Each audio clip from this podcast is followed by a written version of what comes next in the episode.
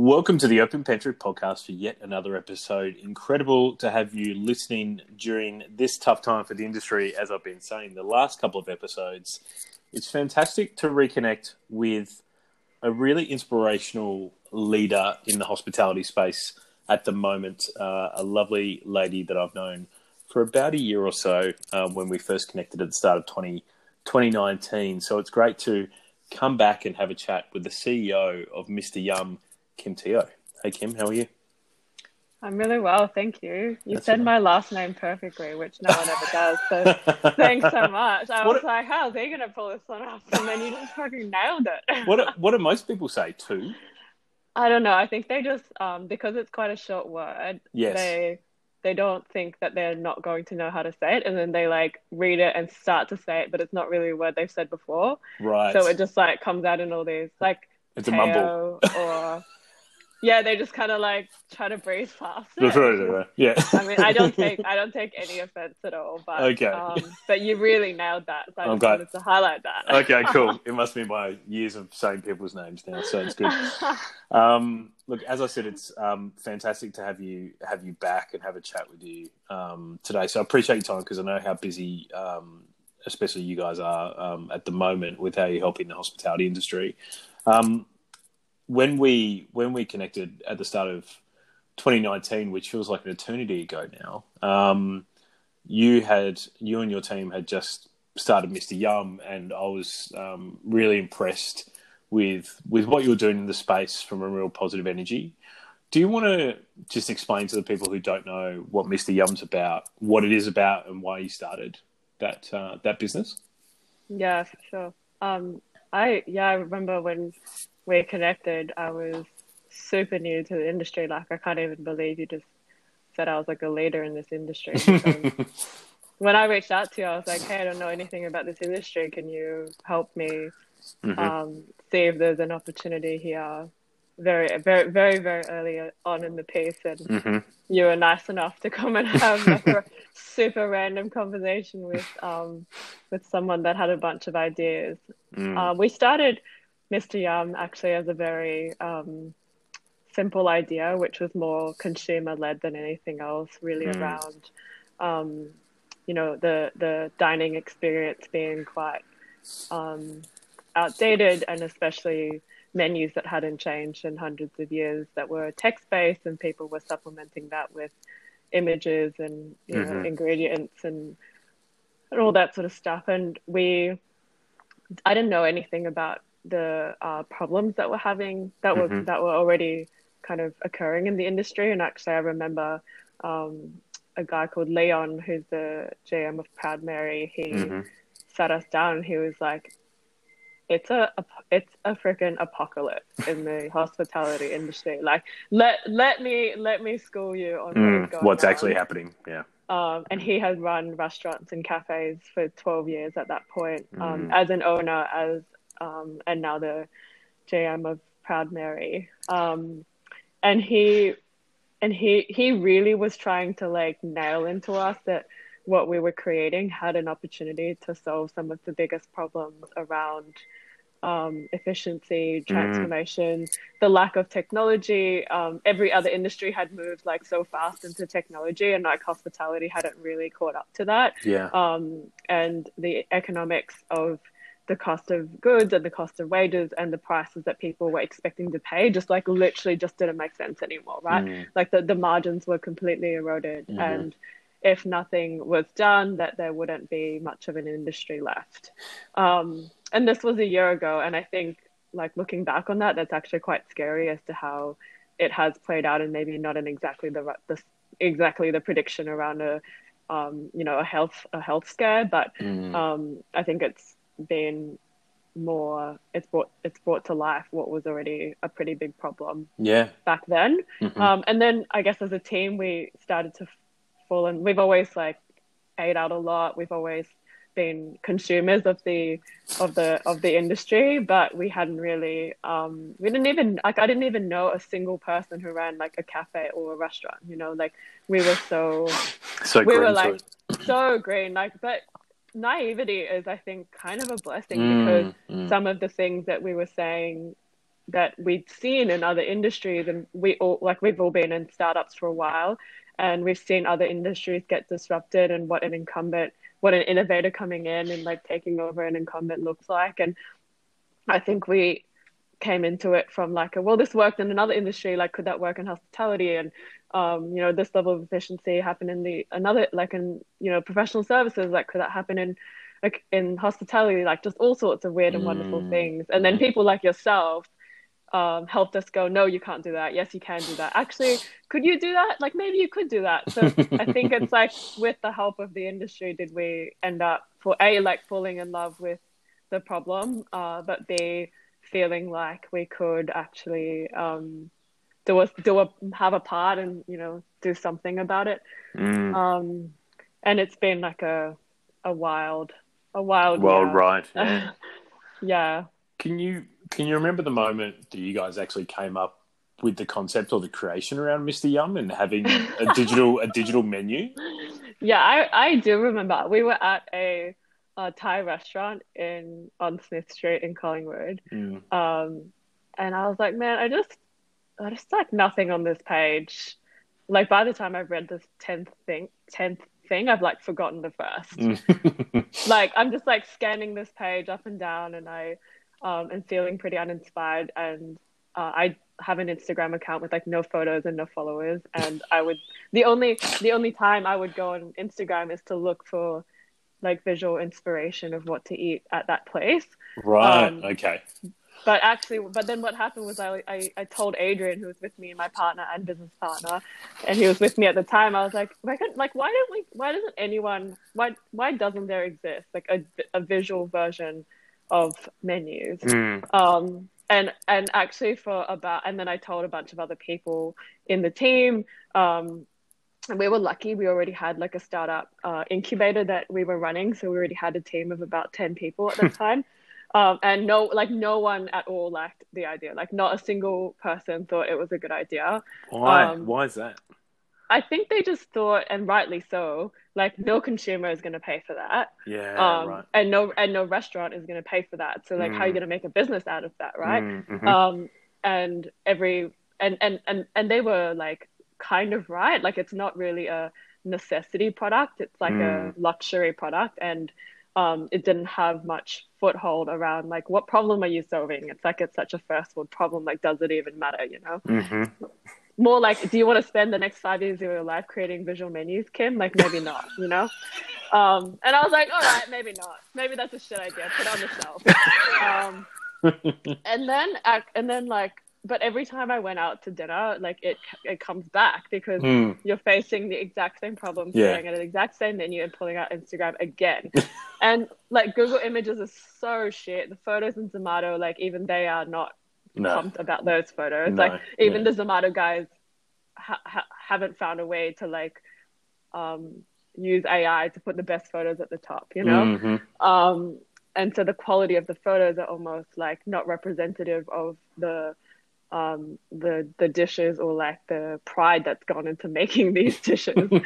um, and and one day, Kerry, my co-founder, so Adrian, Kerry, and I, Mm. Kerry, Kerry was like, "Hey, I've been like every time I go to dinner, I think about that menu idea and."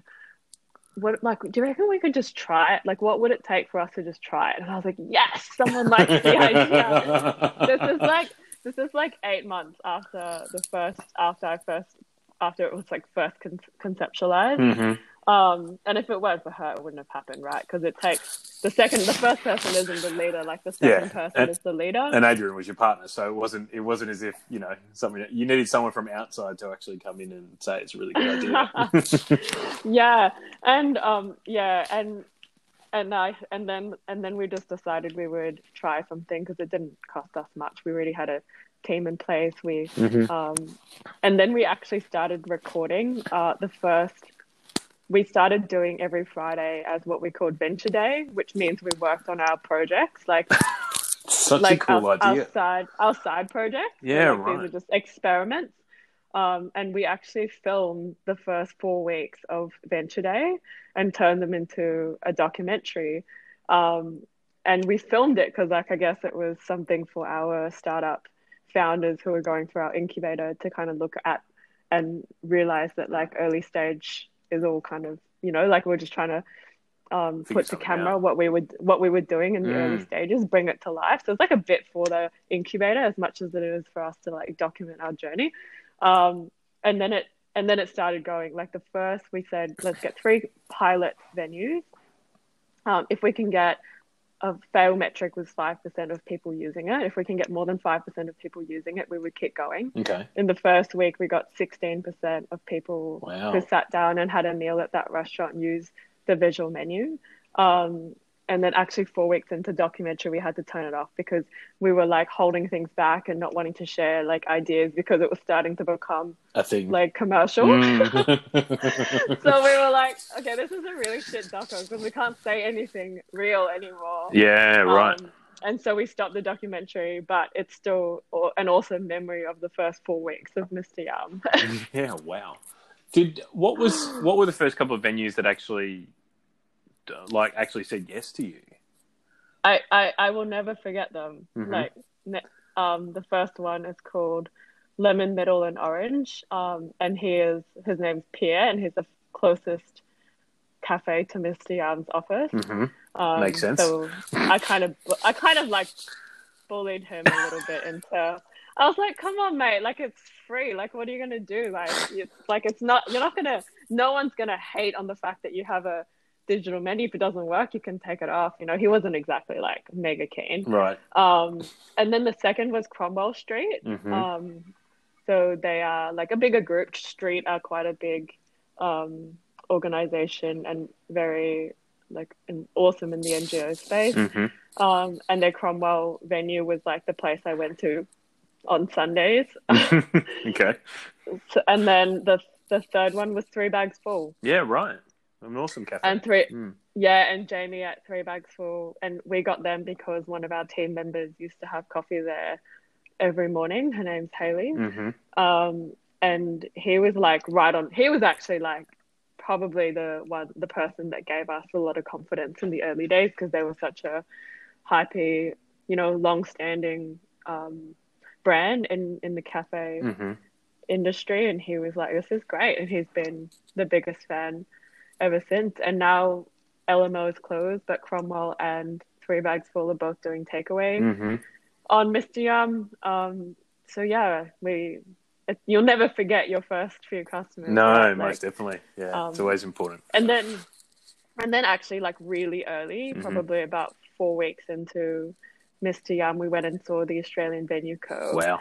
Um, and they were like our biggest advocates from I don't know, like month two or 3 mm-hmm. This like shitty little startup that didn't even have developers to build something they wanted. Mm-hmm. Um, but they were like, "What is it going to take to build this thing?" And we were like, "You know, we have to build a team and hire the right people." Um, and they were like, "We're in."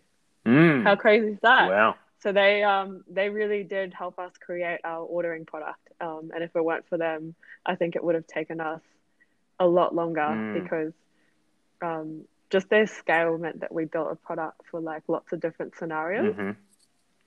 Yeah, super cool. So, yeah. did did customers take a while, and even even venue owners take a while to get their head around that it was a QR code and not an app? Which because an app an app is so normal in this kind of oh application, right? Um, yeah, but a QR code means there's no like, friction, so it's cool. Yeah, actually, QR codes you know, that was a hard thing to. Uh, that was probably one of our biggest challenges mm. in the early days. Yeah, right. Um, people would think, aren't QR codes like dead? Like, didn't they like come and go? That was like, mm. you know, the the reaction we would get. Yeah, right. All the time. Mm. Um, but we, the reason we used it is we had a lot of we have we had a lot of data points from our startup background around the decline of app downloads. Mm and I know a lot of founders that have apps and like fuck it's hard to get someone to download an app. Yeah. Yet alone like use it for the second and third and fourth time. Yeah, absolutely. Um, and like contrary to that, mm-hmm. how easy is it to get someone to open up a website? Yes. Like you click on you click on a Facebook link away you go, you're on a website. Like no one ever thinks about clicking on a link. Mm. They just do it they just there's zero friction. They just do it without even consideration. Mhm.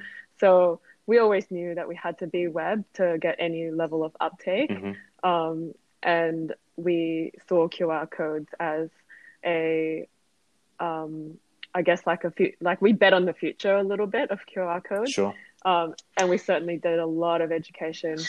There's actually a vi- there's actually a documentary. like, I think it's week three of Mr. Yum, Mhm. um, and we printed out the instructions that we were planning on putting next to the QR code on a piece of paper. Right. And two people in our team went on the streets and asked people like, "Hey, if you saw this on a menu, what would you think?" Yeah. Right.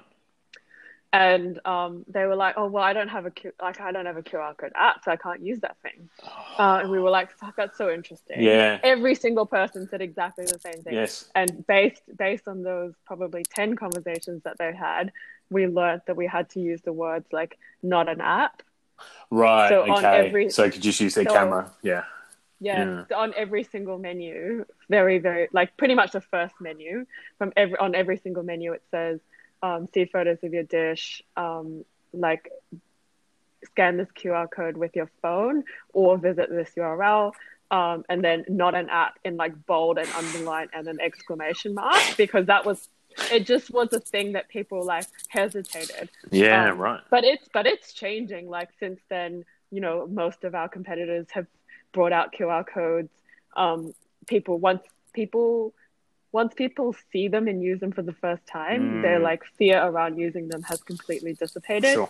um Just that first and so i think yeah and Mm. i think we it was hard at the start we probably bet on the future a little bit Mhm. um, but we never tried to explain we just showed it to people right like we never tried to explain it to people we would just um, demonstrate it and they'd be like oh my god i did not know you could do that Mm. Yeah. Absolutely. like just randomly like hold your phone over a qr code and pops up a url like they're like i did not know that i did not that's amazing Yeah. um, and so i think we learned how to like educate customers which every company like every every brand has to do that Mm. like every single brand has to learn how to educate customers about your mission your product your features your benefits how to access it you know so that was just one of our early challenges but i think in three years time they'll just be like we won't even talk about it Yeah, uh, yeah, exactly. You won't need to put um, not an app on there anymore. Um, yeah like not an app listen to me guys it's not an app it's so cool because QR codes is how I pay for my laundry at the laundromat, right? So uh, there's there's all Right. these laund- there's all these um, washing machines and dryers, and there's QR codes on every single one. And I just put my put my camera over a QR code, and it goes into a payment cycle, and I'm able to pay. And then and then it It's loads, the and then it, and then it loads the washing machine or dryer, and bang, there you go. yeah Super good. and it's so cheap like Mm. the cost of a qr code is basically nothing Yeah, right. There you go. So, like in terms of um, physical to digital access, Mhm. Like there is nothing more powerful. Um, and also, like you can put it on a building and you can scan it from from like a far distance. Like this thing um, is an amazing piece of technology. Like the found, like the creator of it. I'm like, how did you even think of this? it's a bunch of random dots that have some digital encoding. yeah, exactly. It's amazing. yeah, So yeah. So I mean, I know you guys when when we talked about it on the initial stages, you guys were launching and just you know um, going to venues and taking amazing photography to to put as part of Mr. Yum's platform. And I sort of said to you, "Hey, you gonna make money off this, Kim?" And and I think we talked about you know what the next stage could be around you know payment to table and all that kind of stuff because I was seeing that um, with a couple of point of sale companies. But how did you? So how did you get to the next stage where you're able to keep keep this thing rolling and keep this thing cool? Yeah, the transition to payment became like it actually happened much faster than we thought. Mm, Um, initially, our plans were let's roll out these digital menus for six to twelve months, and then Mm. we'll then we'll then we'll think about the payment side. mhm. Um, but AVC, like they pushed us hard on payments. They only really wanted to use the product with payments Mhm. um, and they and you know when you when you when you put two and two together it's not really like that hard, Mhm. right? Like it's an e-commerce platform, um, and as long as you keep the user experience um, as similar to Uber Eats or as similar to uh, shopping online as possible, people just get it. It's not really um, hard to explain. Like no one needs to explain how to use a Mr. Yum payment or menu and, and checkout. yeah. Um, but the, the biggest challenges were probably around um, like with any with any new idea, there's always fear, um, and the fear is like, how are we gonna um, how are we going to make sure that people know that this is like a way that can do it, but also like we don't want to lose hospitality. That was Yeah. like our biggest Concern. roadblock Mm. around.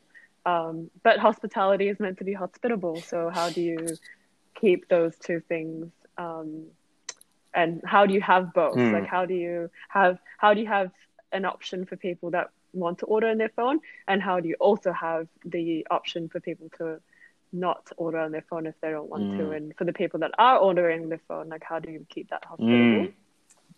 Um, and I think we, I think probably in terms of keeping it cool and solving those problems, like, um, we probably put a bit of it on the businesses, to be honest. Yeah, right. Like, we, yeah, just because, well, like they're the expert. Yeah, exactly. And and and it's their operation, so they have Yeah, decide how they want to use that piece of technology. That's Mm. right. That's Mm. right. Um, and we were like, we stuck to rolling out with AVC for about three months. Um, we did 50 venues in three months. Wow. Um, and we learnt a Mm. lot. And, but because we were only rolling out with AVC for three months, like we were still rolling out the digital menu everywhere in Australia and Southeast Asia and in Ireland and all these weird places. Um, but the ordering product we kept really, really tight and we, we did it just with AVC for 3 Mhm. months. Um, and they're just like the most forward thinking hospitality organization around like trying new shit and just like breaking things who cares like we'll just try the next thing like they're just their their their experimental nature was very Mm. um so we tried a lot of stuff and i think it really they helped us figure out a lot of the gold around it's working really well in this venue. Why is it working well at that venue? It's not working as well in this venue. Like why do we think so? We ended up figuring out the magic behind it and make coming up with a a product that people actually started coming to the place like coming to the pubs for. Like people like their pubs ended up becoming places that people would go to time and time again because they had this table ordering Yeah. solution. Um, and it took about you know five months for us to like roll them all out see the result iterate go back iterate go back iterate go back like project manage the shit out of it until we figured out the Mhm. magic um, but i think without like a really really forward thinking customer it's super hard so Yeah, um, I totally agree. Because I remember going to this. I remember. Um, so my parents live in South Australia, and they came over um, um, at the start of the start of this year, and we went to a um, went to a pub in North Melbourne, and I can't remember the pub name now. But anyway, we went to a pub in North Melbourne, and um, Mr. Yum's there, and I said to my dad, like, um, "Dad, we can order at the table. Like, you don't have to get up. You know, I'll show you." And he's like, "He couldn't understand it." I'm like, "Like he's not like he's 90, like he's in his you know 70s, right? Early 70s." Um, and and he just couldn't understand it, but he couldn't get his head around it. And he was like, "Oh, okay, well, yeah, I'll order at table, but then." But then, how do I pay? I said, "Well, if you've got Apple Pay, you know, if you've got Apple Pay or something on your phone, you can pay by that way, and that way it's done." He's like, "Oh no," and that was, and then he wouldn't let me do it and pay. So it was kind of this interesting scenario. But he he was he got around to it at the end. Like he really wanted to be part of it because it was such a difference to what has happened before. But I, I can imagine for you know what we said before, like the first time people try it, just to get over that little hump, I think they would really you know start to love it, and it allows hospitality venues to to actually deliver on other parts of um, being hospitable, as you said, and other parts of customer service, which um, sometimes are lacking in new venues for many different reasons. especially when they're crunched on Yeah, people yeah. like especially when you've got um, labor ratios that you're watching out for Mhm. right like every restaurant's trying to keep their labor at a certain percentage of revenue, Mhm. so they roster on the staff that they can Yep. afford, and people just make do. And sometimes that feels like you're not getting to every single customer that actually wants your attention at the time. Um, so being able to give them an option where they can self-serve. Um, like we, you know, the, the funniest thing is it's happened in every other industry. Like, what about the day that they took, like, they took all the airline check-in Oh yeah, yeah. um, people away? So they went, all right, cool. Yesterday we had check-in staff. Today we have Mhm. machines. Um, there is 20 machines and one service desk where if you've got any problems, you can still talk to Mm. a human. And now all of the people that were uh, booking you in, they're like on the floor assisting, right? So they made sure that there was enough people on Mhm. the floor to answer any questions that were trained up on the new system that could help. So it's not like, oh, you just put the machines in and you disappear. It's like you st- there's like a bit of a Mhm. transition. But now, when you see like a place without a machine, like a check-in counter, like a like a like a check-in station, you're like, what the hell? I have to stand in that line. Yeah, it's You know, like- silly, isn't it? Like it, it, it's just like it's it, in in six months, it went from, oh, this is like a new random thing that we've never done before, and like co- consider ordering on your phone, like ordering a beer on your phone versus having to like put a bag tag on that you've never Yes. done before. You're like. Get a bag tag, then you have to follow, like, do this thing that you've seen someone else do a hundred times before, but you've never done Right. it yourself. Um, and and and then you've got to like walk your bag over to the thing, lay it out a certain way, like use this luggage weighing machine and scan it in. Like when when you think like could um the older generation get around that, you're like, oh, that would be hard. But then you but then in, in, in 12 months time it just became like oh my god i can't believe i don't i can't believe qantas hasn't i can't believe international flights hasn't adjusted this yet you know it went from like domestic to international and now if you see an international line you're like that is Yes. That's mental. Yeah. and you're like i can't believe i didn't check in Mm. online like i'm hating myself for not checking in online because i could have done that so it's just any change takes Mm. time um but it doesn't take i i think it doesn't take as much time as people think Yeah, no, I totally agree. I think, um, uh, yeah, I, I mean, I'm old enough to remember when ATMs first started, and you didn't have to go in the bank anymore and get money out of the bank. And that would have been revolutionary oh, it was incredible because then you didn't have to go and get cash from somewhere over a counter and plan your day to be around ten and four when they were open, and um, oh, it was just diabolical. And you know now, like if you if you can't even do a PayPass transaction and you have to put your card in, then you have to do a PIN number. You're pissed off. Like it's just it's it's so interesting how things how quickly things change. Um, Humans yeah, are They can just amazing, adapt, right? humans are so Mm. adaptable like you're distraught one Mm. week and this is what we've seen with coronavirus Mm. right like first week industry was distraught like every phone call Yep. we were getting uh, was like anxiety at the maximum levels of anxiety i've Mhm. ever heard that's like how i could the best way to describe the first week just like the most amount of uh, tension and distress and anxiety i've ever seen um, with everyone. And then like week three, week four, people are like, oh, this is like what we're going to have Mm. to deal with. It's hard, but um, if it's going to be six months, like what am I Yeah. going to do? And what are my team going to do? What new opportunities can we chase? Um, how creative can we be? Like how many new concepts have we tried? Can we try that we've never tr- had the time to try, but now we can?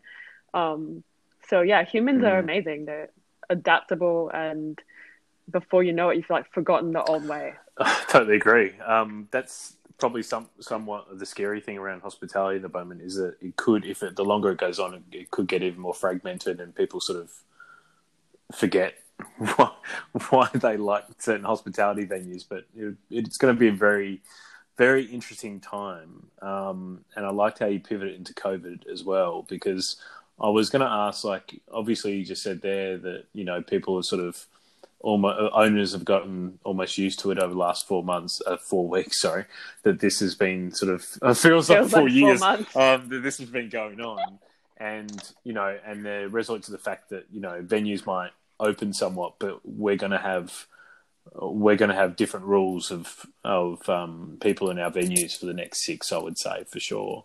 Um, obviously, you're dealing with a lot of clients who um, are pretty pretty cool with change anyway because they've taken on your platform um, and they're pretty responsive. Like, how are you? How are you finding? Uh, why did you? Why did you guys decide to pivot? Obviously, into into this um, delivery sort of yeah, the takeaway, takeaway option now. Yeah, and um, that must have been that must have been a scary call for you guys to make because you've moved so quickly in the last twelve months. Yeah, um, I think when it happened, like we didn't really stop to think like what, you know, like is this like should we mm. do this should we do this i think there was just there was just no question about the fact that we needed to do something yeah. differently um, i think that people are often um, they place a high risk like value on what they mm. don't know um, but i think if you trust in yourself and you trust in your team then you and you trust that you'll figure it out there's not much of a high risk value on what you don't know versus sure. what you do know um, so i think there's like a perceived risk of the unknown mm-hmm. a little bit and if if you're if you just put that behind you and you trust that you're going to figure it out then it's not super intimidating and not mm-hmm. super scary um, and i think that week just absolutely like it happened i can i can remember it like we got a call on thursday mm-hmm um, before the venues closed. So this was like there was like um, a week where it was clear something yes. was going to happen. Then there was mm. a weekend. There was a weekend that places yes. were open, but it, it was, slow and crazy. And then the next yeah, week, just a weird weekend. Yeah, and then I think by Tuesday, I think by Tuesday, 12 p.m., all the venues were closed. Yes. Something like that. Yeah. Um, and on the Wednesday or Thursday before the weekend, um, we got a call from uh, AVC, and they were like, "Yep, we are definitely going to be closing mm. next week. Um, so, can we do delivery? Can we do takeaway? How can we convert the Mr. Yum platform to continue servicing our customers?" They're lucky; they have like huge databases, yeah. right? Like they've invested in digital. They have the best digital marketing like system in hospitality wow. I've ever seen. Um, they have heat like like hundreds of probably like tens of thousands of users on all these marketing lists. So they just had the best opportunity to figure out takeaway if they wanted to because they had invested mm-hmm. in marketing. Um, and then it became like, well, what do we need to do? It's actually not that hard. Like you just take an address, you add some notes. We had to create a different like admin panel screen. Um, and the guys like crushed it in like, I don't know, eight or nine days. Like like including the weekend. I think they worked all weekend, one weekend. Um, and by the time the restaurants were closed, we pretty much had a takeaway product that we rolled out. Wow. Um, so I, yeah, the like the the the speed at which um, I guess we made the decision to pivot was not really up to us. What it was, was more like mm. holy. It was just like, oh, mm. oh, this is happening, and this is going to be a long time. So, what? Like, if we mm. can, we're going to help. Um, and if we can help, then what does it yep. need to look like? Um, and we did an integration with Drive Yello, which is a delivery yep. management software within like a week. Um, and pretty much within like 10 days, we had this like integrated product into Drive Yello and we were doing like deliveries and yeah. And then, and then it was like, we have yes. Ta-da. Ta-da! We have a whole new business and a whole new way of operating, um, all working from home, all running a God. completely new business. Yeah, That's what just, we are now. something different again for you, Kim. It's um, quite hilarious.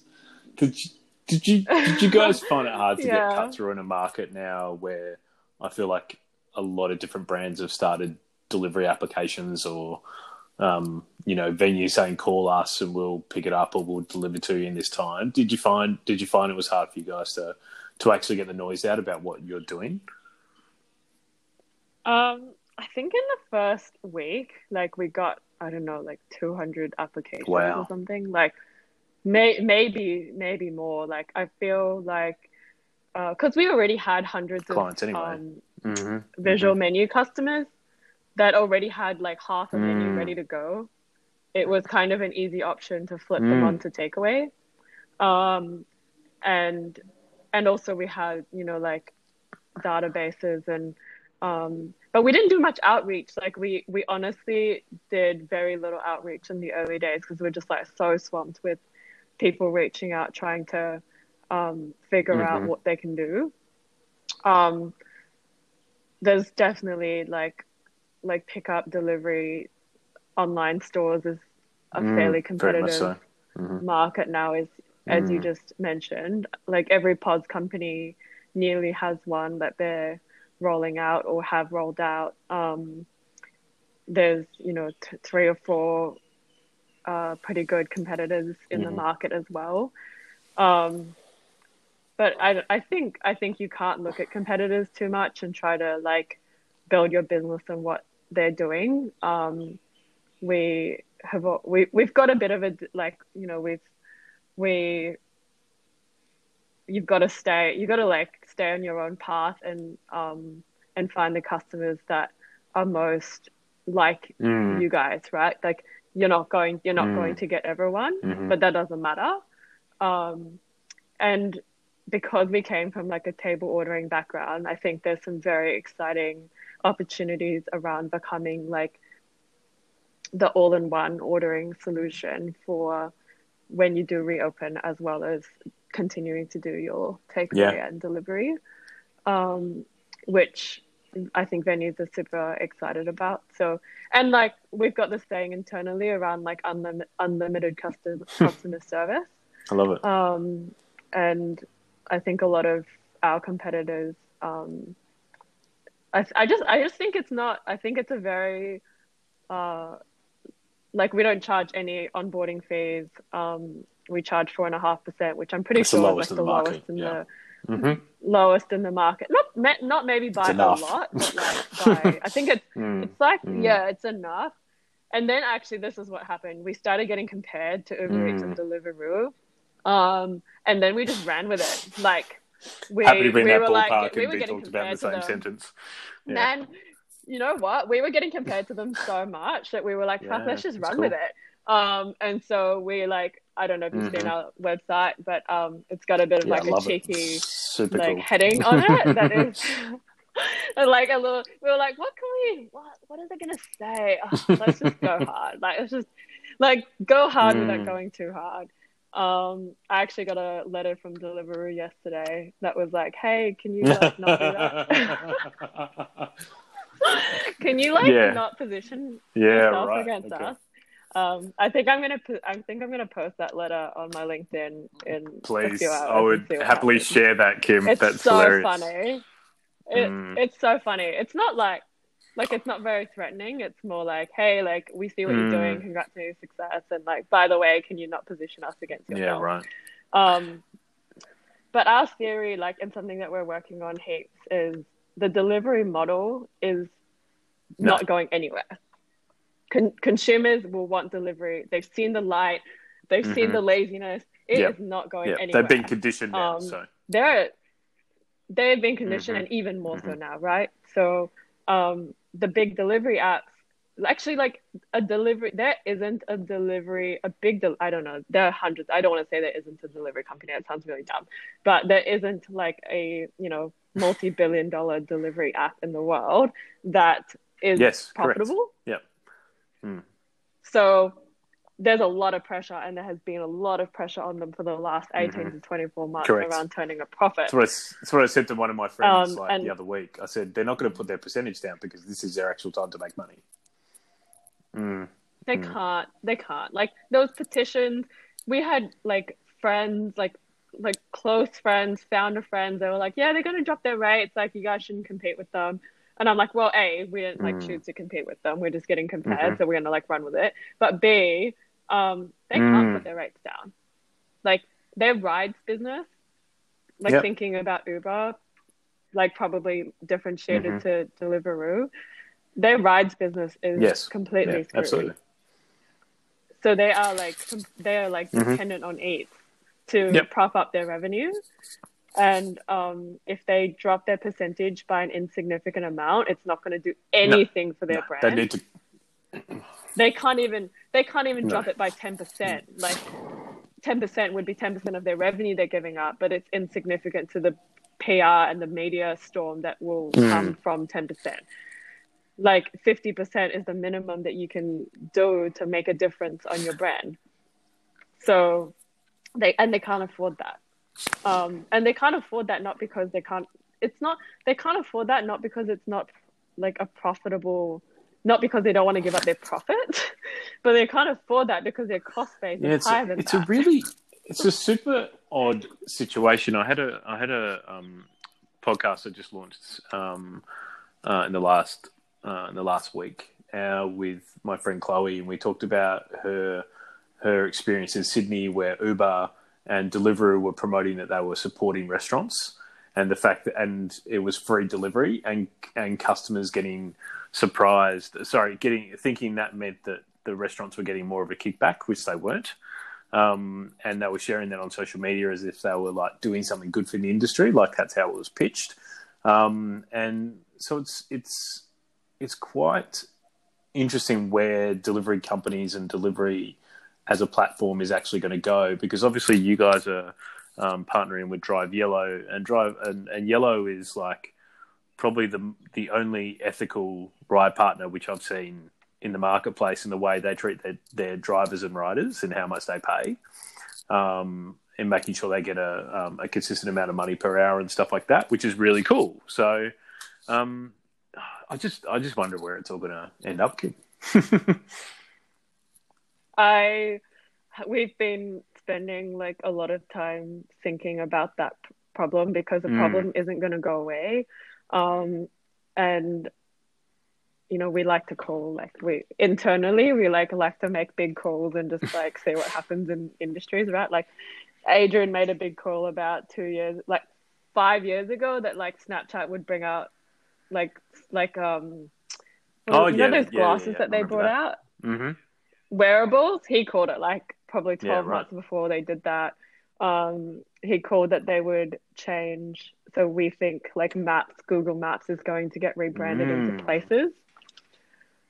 Um, so Maps will become a product, like a discovery product, not a map product. It's not a product for you to go and see how you're going to get from A to B. It's to discover mm. things around you. So, like, and they've already done one step of that, which is they changed the icon from a like a map to like a uh, yeah, like yeah, yeah, bubble thing, you know that yep. like thing, and so they've changed that, right? So it's now it's not wow. a map anymore; it's now places. Um, mm. They haven't rebranded it to places, but I think that's the next step. Um, so we make these like big dramatic calls internally, challenge ourselves to predict the future. Um, but delivery is I I don't think Uber Eats, Deliveroo, Grab, like I don't think those companies um, are going to be alive doing delivery in mm. exactly the same format mm. that they're doing today.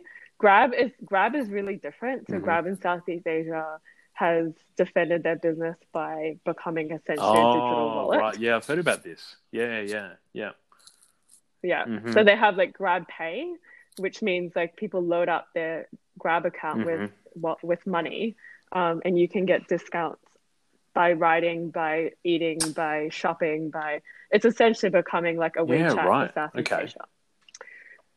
Um, so they they are a little bit different because they've got a fairly defendable model in that, and like it becoming just one part of that is mm. defendable. Um, but Deliveroo and like the Uber Eats business as they currently operate, the cost base is really high. And what you'll see happen as they strive for profitability. Um, and they like essentially when they first started, it was pretty low cost, low cost for the consumer, win market share, um, you know, just mm-hmm. just just mm-hmm. market mm-hmm. share, right? A game of market share, um, and heavily subsidized by mm-hmm. investors. Um, and now they're like, oh shit, we need to turn a profit. Otherwise, our whole industry's fucked because no one can turn a profit. So like something's yes, exactly. wrong. Like the unit economics don't work. Um, so they will continue to pass the cost on to the restaurant. They will continue mm-hmm. to pass the cost on to the consumer.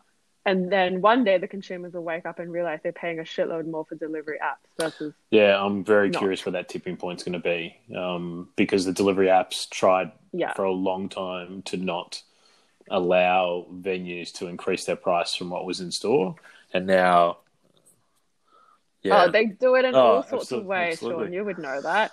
They just call it something. They Mhm. just call the product something different. They go like, "Oh, this is like a large version." Yeah, or it's they just large, fake a just like menu photo thing. or something like that. Like, they just- um, yeah, it's it's um Yeah. it's it's it's quite it's quite scary, right? It's quite scary. Yeah.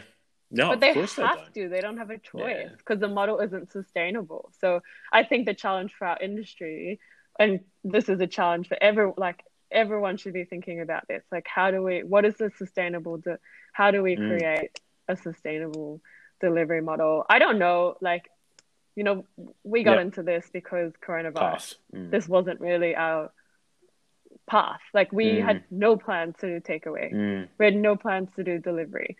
Um, whether we will continue to do to make a big push into that or not, See what like, happens now, right? I guess. you know, Mm. hmm see see what happens, right? But if we can't find something sustainable, like we're not going to do, we're not Mm, going to become mhm. the next Uber Eats. Like you don't want to Yeah, create a new problem for the industry. Um, so I think I think restaurants now are like most of our Mhm. restaurants are doing deliveries themselves, keeping their staff employed, keeping them in jobs, It's really Um, cool. and that's Mm. exciting. Like that's exciting. Like if they if their managers can't be front of house managers Mm. for the next six months, then um, they're doing deliveries. They're Yeah. still meeting their customers, like you Yeah. know, with with distance, but you can still see them. You Mhm. can still wave to them. You can still say hi, um, and they're just Yeah. meeting them It's at their cool homes thing. now. So Mm. I think, yeah, yeah. So it doesn't. I think the model now is the challenge for restaurateurs now is how do you use this opportunity to take control of your customers back Mhm. away Mhm. from those delivery apps? How do you try? How do you try and every time someone orders on Uber Eats or Deliveroo, how do you try and get them Mhm. to order directly from you next time? Um, you know, use a platform like Mr. Yum doesn't have to be Mr. Yum, or they can even call you, or they can DM you, Mhm. they can WhatsApp you. I don't like it doesn't matter, um, and find a way to Yeah, build that relationship back with them again. And when you Mhm. reopen, that customer is yours, not an Uber Eats, Menulog Deliveroo customer. Um, and hopefully, when you reopen, if they can't come into your restaurant, Mm. they can still order direct from you.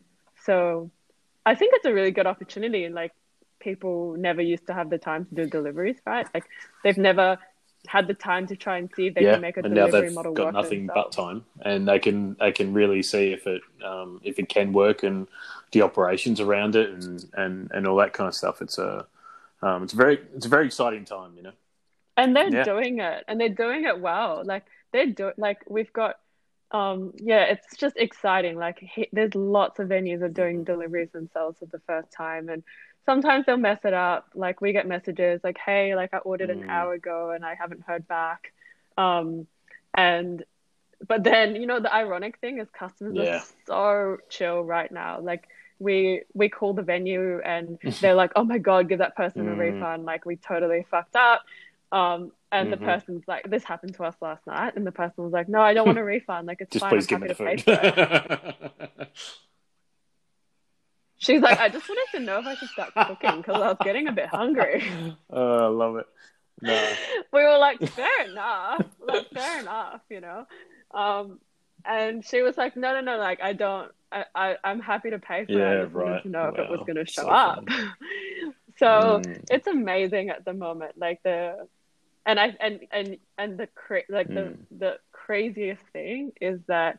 That would have Mhm. never happened on Uber Eats Deliveroo. They would have Yeah, hit the refund button and not Yeah, even thought yeah. about it because the Mm. relationship isn't with the venue. And customers don't realize that when you hit the Yeah, that's exactly right. It's the restaurateur pays for that paying for it again. Mm.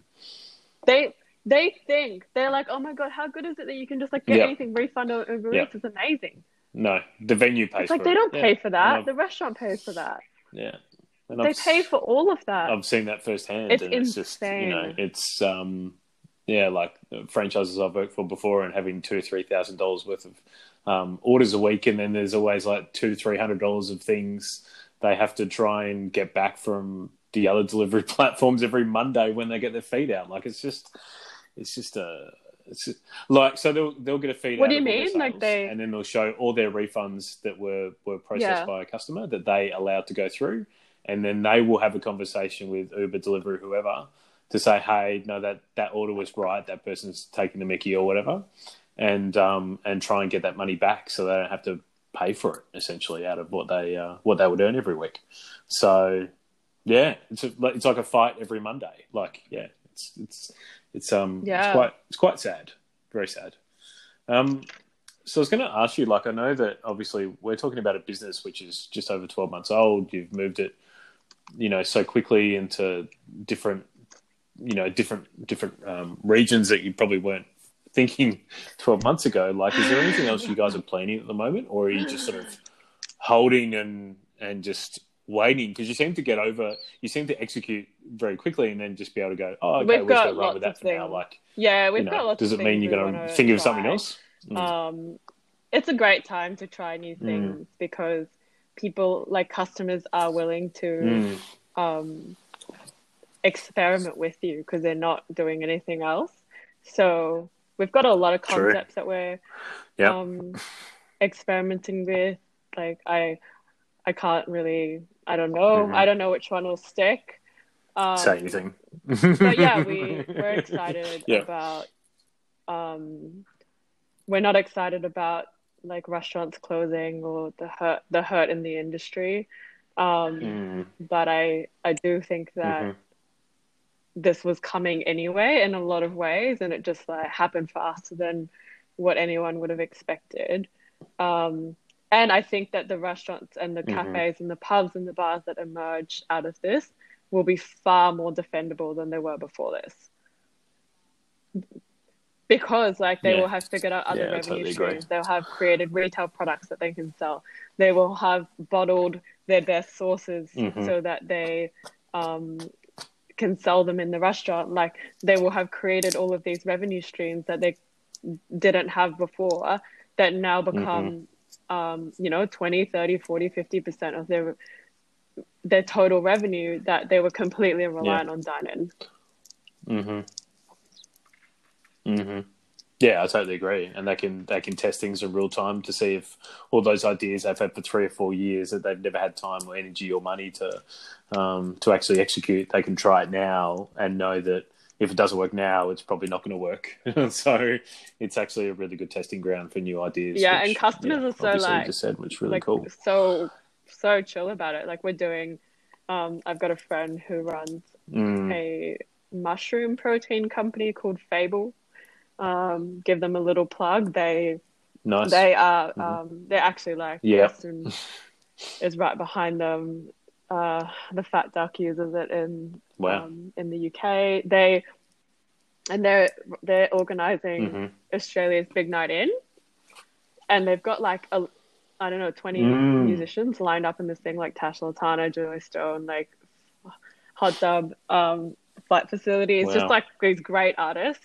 Um, the events and music industry is just as hmm like if not more crushed to be honest than um than hospitality. Like Mhm. we have uh adrian my partner he is um he has a music company called rogue and um music music was hmm super like messed up by napster and digitization of cds um and then the, the industry was completely reliant absolutely. on gigs and performing and now they can't do that. Hmm so the ho- the music industry is actually in a far Yeah. worse place than the hospitality, like the food and bev industry. Um, and musicians like aren't very Yeah. good, t- like traditionally not very good at like saving their money, right? So like they were completely dependent on like cash flow and and gigs, and a lot of them didn't make that much money anyway. Mm. Um, and they're putting this kind of Mm. like Australia's big night in together. There's going to be like a lineup of all these awesome Oh, cool. musicians. They've got restaurants in each city um, doing like ham- like packages. Mhm. They'll sell the, the tickets, like the, the music tickets with the food tickets, and like yeah, and um, so we're gonna Such a cool idea. do some of Mm. their online ordering stuff. But like, when would that ever have happened? Mm-hmm. Like a bunch of random different Mhm. artists and random different brands decide to do this thing together and pull it off in two weeks. Like, never, never. Like, who's got time Yeah. for that? It's unbelievable, right? I mean, like, Yeah. not that we have a lot of time, but like, there's just a Yeah. lot of excitement to try stuff at the moment. Yeah, just see if it, you know, see if it works, and if it, you know, even when everything does become somewhat normal, whatever normal is, then if that's five or ten percent of people's revenue moving forward, then but Absolutely. I think people, I think restaurateurs discovering um, e-commerce is the the best thing to have happened uh, Mm. out of all of this because it just means like Mm. scale. It means you can Mhm. sell your products like anywhere. Like if you have this awesome pasta that you make, or if you've got this awesome like cook at home dish that you like, why do you why are you limited to like the five k radius around you? So like e-commerce Mm. just allows Yeah, them to Totally agree. deliver or sell that anywhere in a city or in a country if they if it travels and that is like a an opportunity that you know little independent stores were given through Shopify and eBay but I think Mhm. Food and Bev hasn't had that um, retail wave and I think now they will yeah Yeah, most definitely. Last um last question before I let you go, and I appreciate you spending some time this afternoon. Is one thing I've noticed uh, with yourself and Adrian since um, I met you guys early last year was just the positivity that you guys consistently have, and it's and it's not positivity or having to dig at other people. Like it's just positivity for positivity's sake. sake. And I know I know your catch cry is you know hugs not handshakes, but you can't do that at the moment. And I've still oh no, but I've never had um, I've never had a situation in office where every single person in the office has actually wanted to hug me before I leave, and um, and I'll never forget that. And and it's just like I've just always wondered since that moment, like how do you guys remain so positive in a space in startup culture which can be um, quite challenging and um, you know uh, it's hard to get new ideas out. It's hard to get things to market. You know, how do you guys remain not- positive all the time? well I'm definitely not positive all the time um I think like yeah I think that would be Okay. we all get up we all have our moment um having each other Mm. is like a huge um like you need people around like I feel like it's weird it's it's you know what team dynamics are weird I feel like if someone else isn't there 110% you feel like you can't be down isn't that weird like if someone Yeah, like, that's a good if point. someone isn't Mm. um you know maybe having the best day or they just had a really hard conversation Mm. like it doesn't feel hmm your natural reaction isn't to um, mirror their like feelings. It's like your, your react. Yeah, yeah. So you just Yeah, like take you gotta bring 'em up. responsibility for um, not letting the small things get in the way of reminding yourself that you're overall doing a pretty good job. Um, I also think like you just do things that you that allow like you that. to sleep at night, right? Like I think we um, Mm. have a really like a really awesome team that just always have like they're just like incredibly conscious humans that um, will represent our brand like exactly the way we would have wanted our brand to be represented on every phone call and every email and every text message and that takes a lot of weight off your Mm. shoulders like hr problems for Yeah, founders is totally. the biggest problem and hardest problem to solve by far um, and now remotely like you have no idea Mhm. i have no idea what our team is saying on the phone to like all of these restaurants and stuff you know like you can't hear them you you don't know what they're saying Yeah. you don't know like you you have no idea but you have to trust that they yeah you have to trust that there's Trust there's them. no reason they wouldn't be like saying what you would want them to say or that like if they don't know something they're going to find out and they're going to get back to them really quickly like i think um maybe just like figuring out i think what we've done around positivity is like that try and remind ourselves that we're actually trying to help and that there's positive stories um, everywhere and if you stay close to your customer like it's very very motivating it's not hard to be um, it's not hard to be lifted up by like by other people's um, stories, right? Like you can, yeah. We've actually got, Yeah, we're totally actually agree. just wrapping up now an uh, like amazing like video that our um talented content guy has put together. Like people try and he he posts like a Mhm. video on LinkedIn and people try and poach him. I'm like, can you not? I'm like, can you? I'm yeah, like, his stuff's really not- good. I was very you- excited when you. And- I was almost thinking of poaching him. I I, didn't like, even have no. any money to pay him. So I was like, I you was are like, this is hands so off. cool. You're not having it.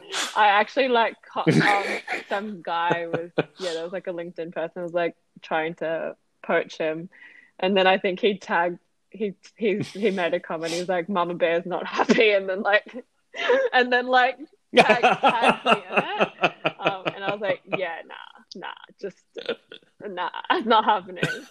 Um, but yeah, he he he's put together like a thank you for supporting local video and it's about four or five minutes um yeah, nice. he filmed i think like six or 7 uh, restaurateurs and cafe owners around melbourne and it is the best it, it's like it's Cool. like it's yeah i'll share it with you i think it'll be done hopefully today we've seen a few versions of it but Amazing. yeah. Also, like Can't wait to investing in fun things like that, you know? Like, have some fun while Mm. you're Of course. building your business. Like, you have to invest in some things that you think are a bit silly and a bit dumb, but like maybe they'll get you somewhere. Mm. Well, it's a good idea to energize your team as well as the industry that you guys are supporting. So it's an all round win. Um, so that's a really cool thing. Um, Kim, what is the best way that people can find out about Mr. Yum? Um, probably the best doing? way is to jump on our website to mryum.com if you're um, a venue and you want to do some kind of online ordering. Um, you can reach out to us on there. It's like a one minute application form. Mhm. Um, if you want to reach out to me personally, Cool. it's kim at mryum.com. Super easy. I'll put that in the link of the bio as always. Kim, CEO of Mr. Yum. Amazing to have you. Thanks, Thank you so much for your time. Cool. Oh, Thanks, buddy. 67 minutes. My Appreciate God, I was like talk,